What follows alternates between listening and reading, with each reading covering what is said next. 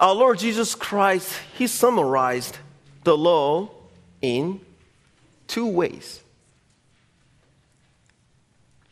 First, He says, Love the Lord your God with all your heart, with all your soul, and with all your mind, with all your strength. How many alls there? Can you count? One, two, three, four.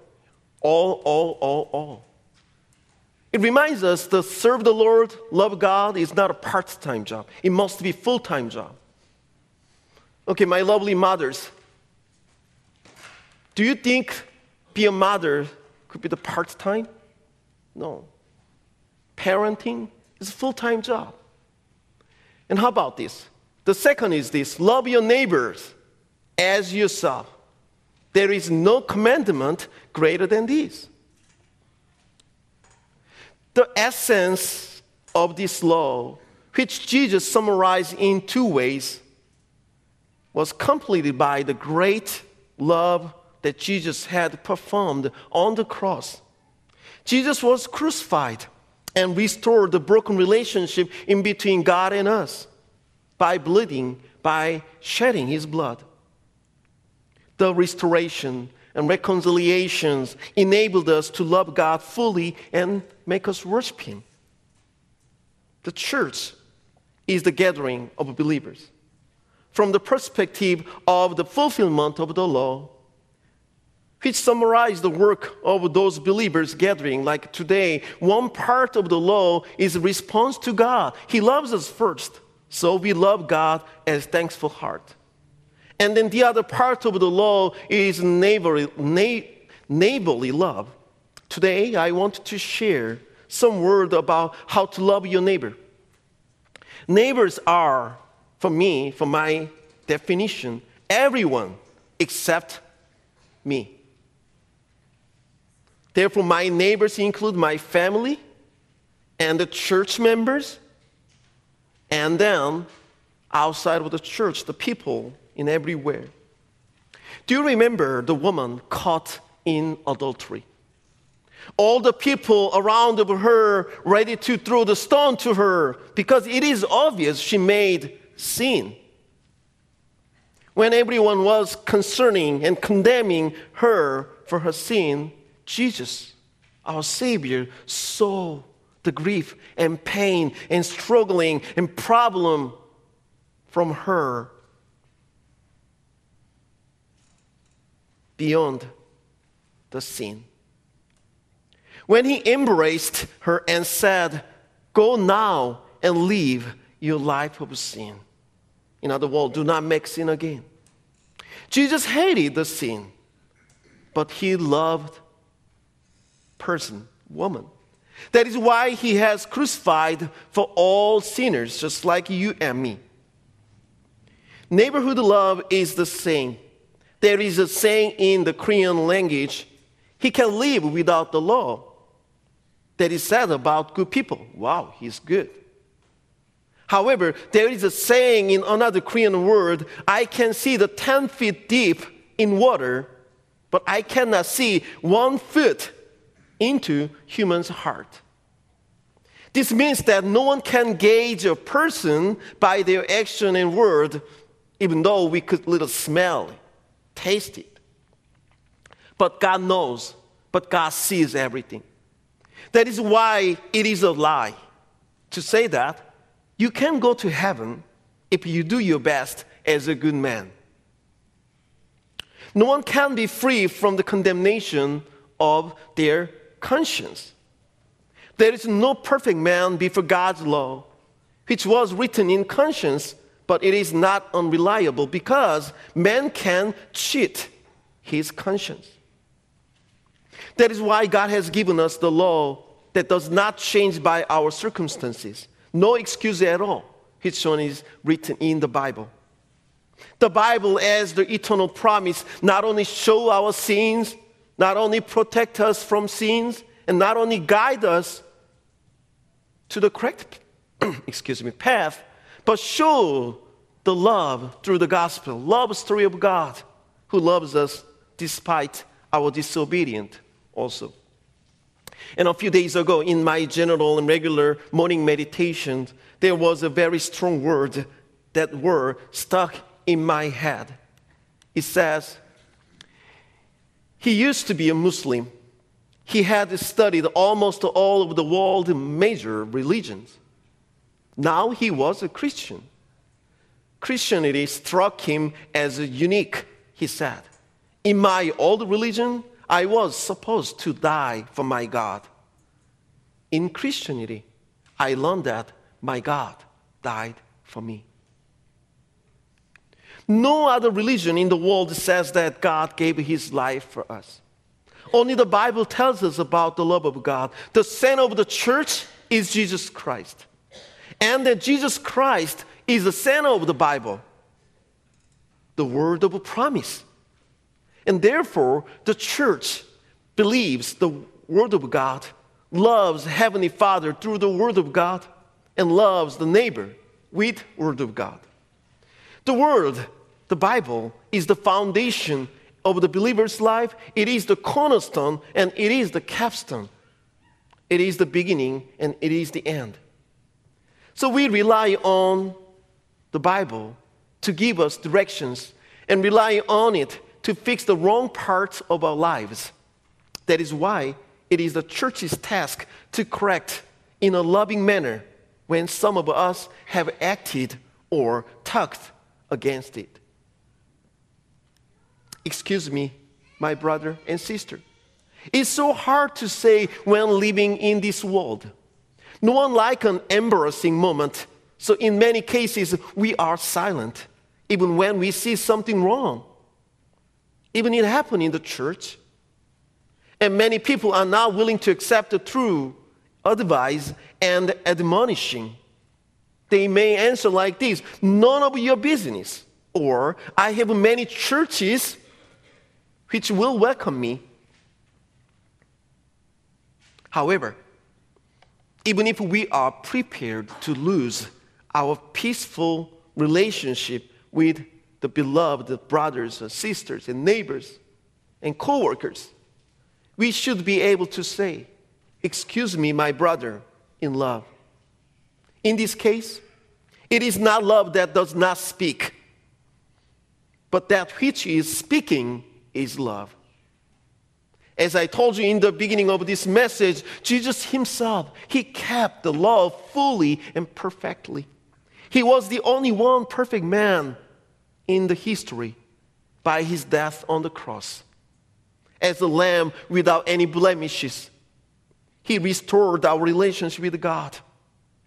And now we are saved. And we have opened the way to keep the law willingly and gladly. In Genesis chapter 4, you know the famous guy, the Cain. He answered wonderfully, not really wonderfully, it's my sarcasm, to God who asked where his brother Abel is. Then the Lord said to Cain, Where is your brother Abel? Cain answered, I don't know. Am I my brother's keeper? Both you and me, we all know Cain killed his brother. Reason why? God's favor was on Abel's offering, not the Cain's. Because Abel put his offering to the Lord with his heart, with his faith. God knows our heart clearly again. We may hide our hearts from the eyes of the people, but we cannot hide it from God. Since the time of Cain, man really has hated being his brother's keeper. Do we do better now? He knows tons of negative stories on the, we know that the negative stories on the Pharisees because they enjoyed pointing out others' sin. However, our righteous God tell us the task of telling the truth, pointing out other people's sin, is not optional. We'll read the book of Ezekiel, chapter 3. But the people of Israel are not willing to listen to you because they are not willing to listen to me, which means God. For all the Israelites are hardened and obstinate. but I will make you as unyielding and hardened as they are. I will make your forehead like the hardest stone, harder than flint. Do not be afraid of them or terrified by them, though they are rebellious people. And he said to me, Let's read all together Son of man, listen carefully and take to heart all the word I speak to you. Go now to your people in exile and speak to them. Say to them, This is what the sovereign Lord says, whether they listen or fail to listen. Can you feel God's heart and willingness to save his people through you? Can you see that God's the hardest stone, like order to us? Go now, speak to them. Whether they listen or fail to listen. When we say, Excuse me, my brother, remember who is behind of you. And remember who gave you that authority. And remember who gave you that order to do. We have Matthew 18, chapter 15, verse 20. It is one of the famous Bible verses for the Lutherans. If your brother or sister sins, go and point out their fault just between the two of you, if they listen to you, you have won them over, which means you won the sin by your righteousness of faith. But if they will not listen, take one or two other along, so that every matter may be established by the testimony of two or three witnesses. If they still refuse to listen, tell it to the church. And if they refuse to listen even to the church, treat them as you would a pagan or a tax collector. Truly, I tell you, whatever you bind on earth will be bound in heaven, and whatever you lose on earth will be loosed in heaven. Again, truly I tell you that if two of you on earth agree about anything they ask for, it will be done for them by my Father in heaven. For where two or three gather in my name, there am I with them. I think Matthew 18 is a really famous Bible chapter, especially for the Wisconsin Evangelical Lutheran Synod people. I heard lots of WELS people quote this chapter in their conversation, but the problem was that I heard this often when they were pointing out somebody's sin who did not follow this golden rule of admonition. What I mean is that the Lord gave us that golden rule of admonition about the brothers, try to pre- prevent the separating, try to prevent your brothers go too far. But the, we didn't take action before that happened, but we wait, somebody didn't follow this rule and then we use this. Oh, he against Matthew chapter 18. So today I made a new English term Pharisee syndrome. It can be another Pharisee syndrome among us. Thanks for listening to my challenging message well with loving patience. My heart, full of passion about Apostle Paul, had to his churches. Jesus said to Paul, My grace is sufficient for you, for my power is made perfect in weakness. And then Paul said, Therefore, I will boast all the more gladly about my wickedness, weakness, so that Christ's power may rest on me. That is why, for Christ's sake, I delight in weaknesses, in result, I mean, in insult, in hardship, in persecutions, in difficulties. For when I am weak, then I am strong.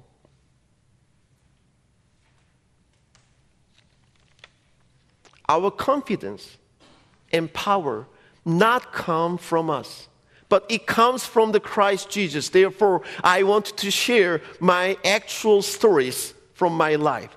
May I? In general, on a normal day, back to home from the work, I mean the work, W O R K, I was stuck in a terrible traffic jam in my local area and almost half an hour delayed. And I realized why. Because I saw one tall ladder was dropped on the freeway horizontally and then clogging up three lanes. So all the cars must go left and right using the shoulder to not step on the ladder. And I needed to quickly make a decision whether to just go since my delaying is done. Smart. Or stop the car and quickly remove the ladder from the lane to the shoulder for the people behind of me. You may already know the answer what I did because you know you're Pastor Chung. Yes, I stopped the car bravely and give hand signal to other cars. I'm here. Please slow down and move the ladder. It was a bit heavy. And then pull to the shoulder and jump into the car and go.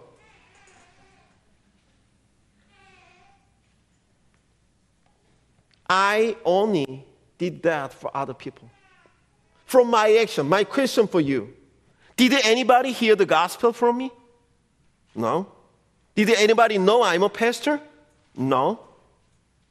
But I am sure many people got a chance to keep their regular schedules so that they may have a good dinner with the family and so that may attend a small group Bible study without delaying and may have a chance to give a great massage to the wife.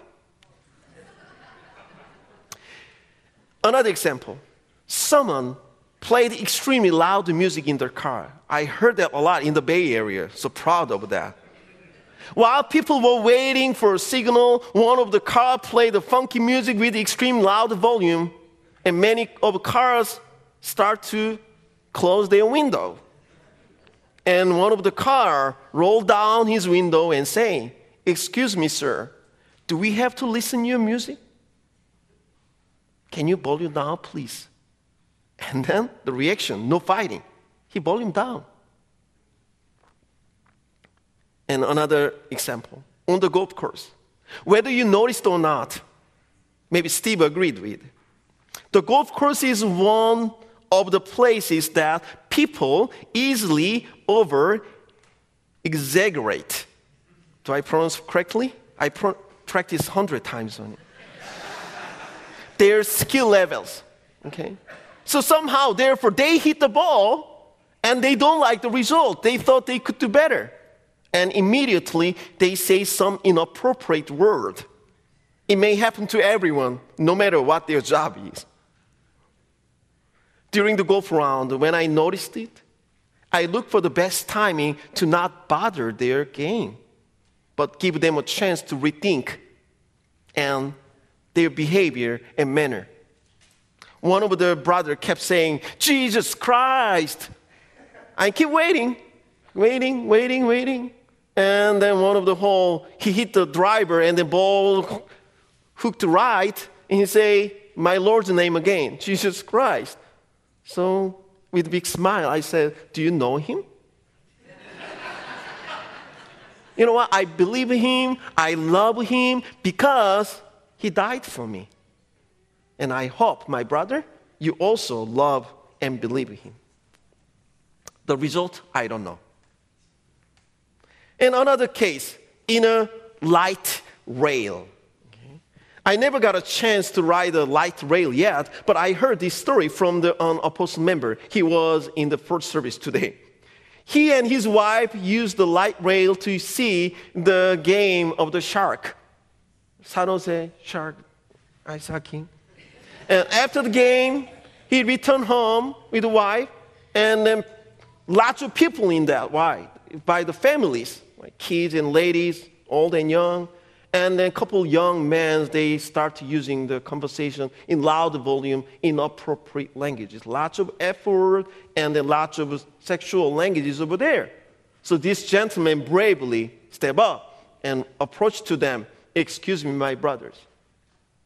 Don't forget you're in public space and look at the ladies and little ones around of that. Watch your mouth. And then those young men listen.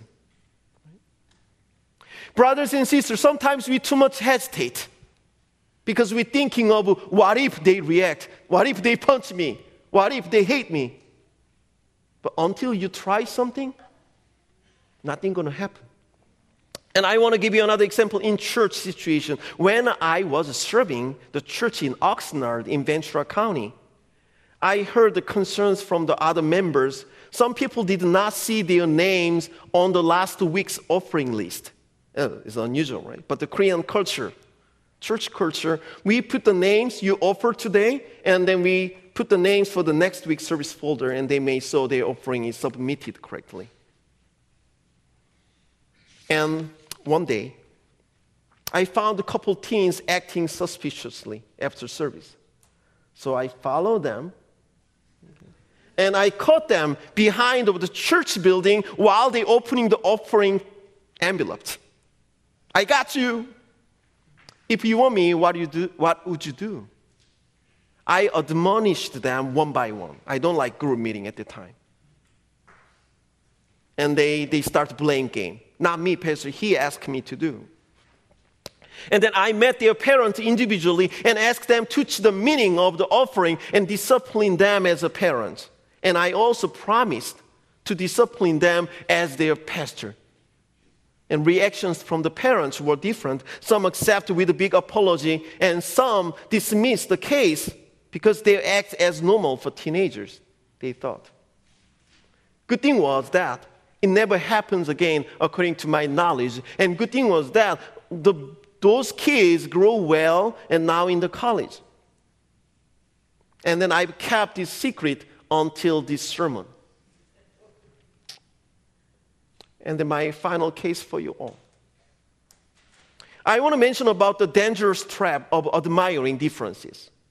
Yeah, we, we, we like the differences. We admire the multicultural. But how about in the situation of religion? So, what is our general reaction when you meet a person who has different religion from you? Do you just dismiss the case because they have di- different religion and you admire that? I wanted to share one of our high school students who graduate and his prayer. When I met this young Korean man in my office three years ago, he arrogantly proclaimed to me, he didn't call me Pastor Chung at the time. He said, Mr. Chung, okay, I will study in your school, but don't try to make me convert. Okay? Don't try it. So I answered to him with a big smile. You know, whether you keep the status as you're saying, I'm a philosophical, no, philo- philosophical atheist or not, I'm not going to give you C and D by that. But can you open your heart to me and the Word of God? I don't have a magic to change you, but I have Word of God, and Word of God may change your heart. Word of God may give you faith. You know the result? Last year, October 6th, he baptized. And he changed his life direction. And he go applied one of the Christian school in the Midwest, Chicago, and he admitted. And then a couple days ago, he posted this on his Facebook his prayer for the family because his family does not believe yet. Dear Lord, the more I know about you, the less I know about my family. The more I become your child, the less I become my parents' child. For you are the God of promise, God of grace, and God of mercy. Let my family hear your word so that my entire family will be adopted to your family. For you are the Holy One that I can rely on. I shall praise you till my last breath leaves my flesh. Amen. Do you deeply consider if the people around you, your neighbors, are in danger because they do not believe Jesus as their Savior, because their behavior, their word, all things are bad for them? If yes, why don't you say, Excuse me, my brother, excuse me, my sister? and share your loving concern to them with the good news. Sometimes, as I told you before, we think too much. Sometimes you need action and stop thinking. Real love does not bother our neighbor. Real Christian's love is telling the truth to the neighbor with a faithful heart. Remember, the story of good Samaritan from Jesus? Who is the real neighbor? Neighbor is the one who opened their eyes to see the need. And the neighbor who opened their heart to see, to feel the spiritual pains. And neighbor who opened their mouth to tell the truth. And neighbor who moved their body to take action, as our lovely children sang today. Excuse me, my brother and sisters. Remember this. Living in Christ is full-time job. Amen.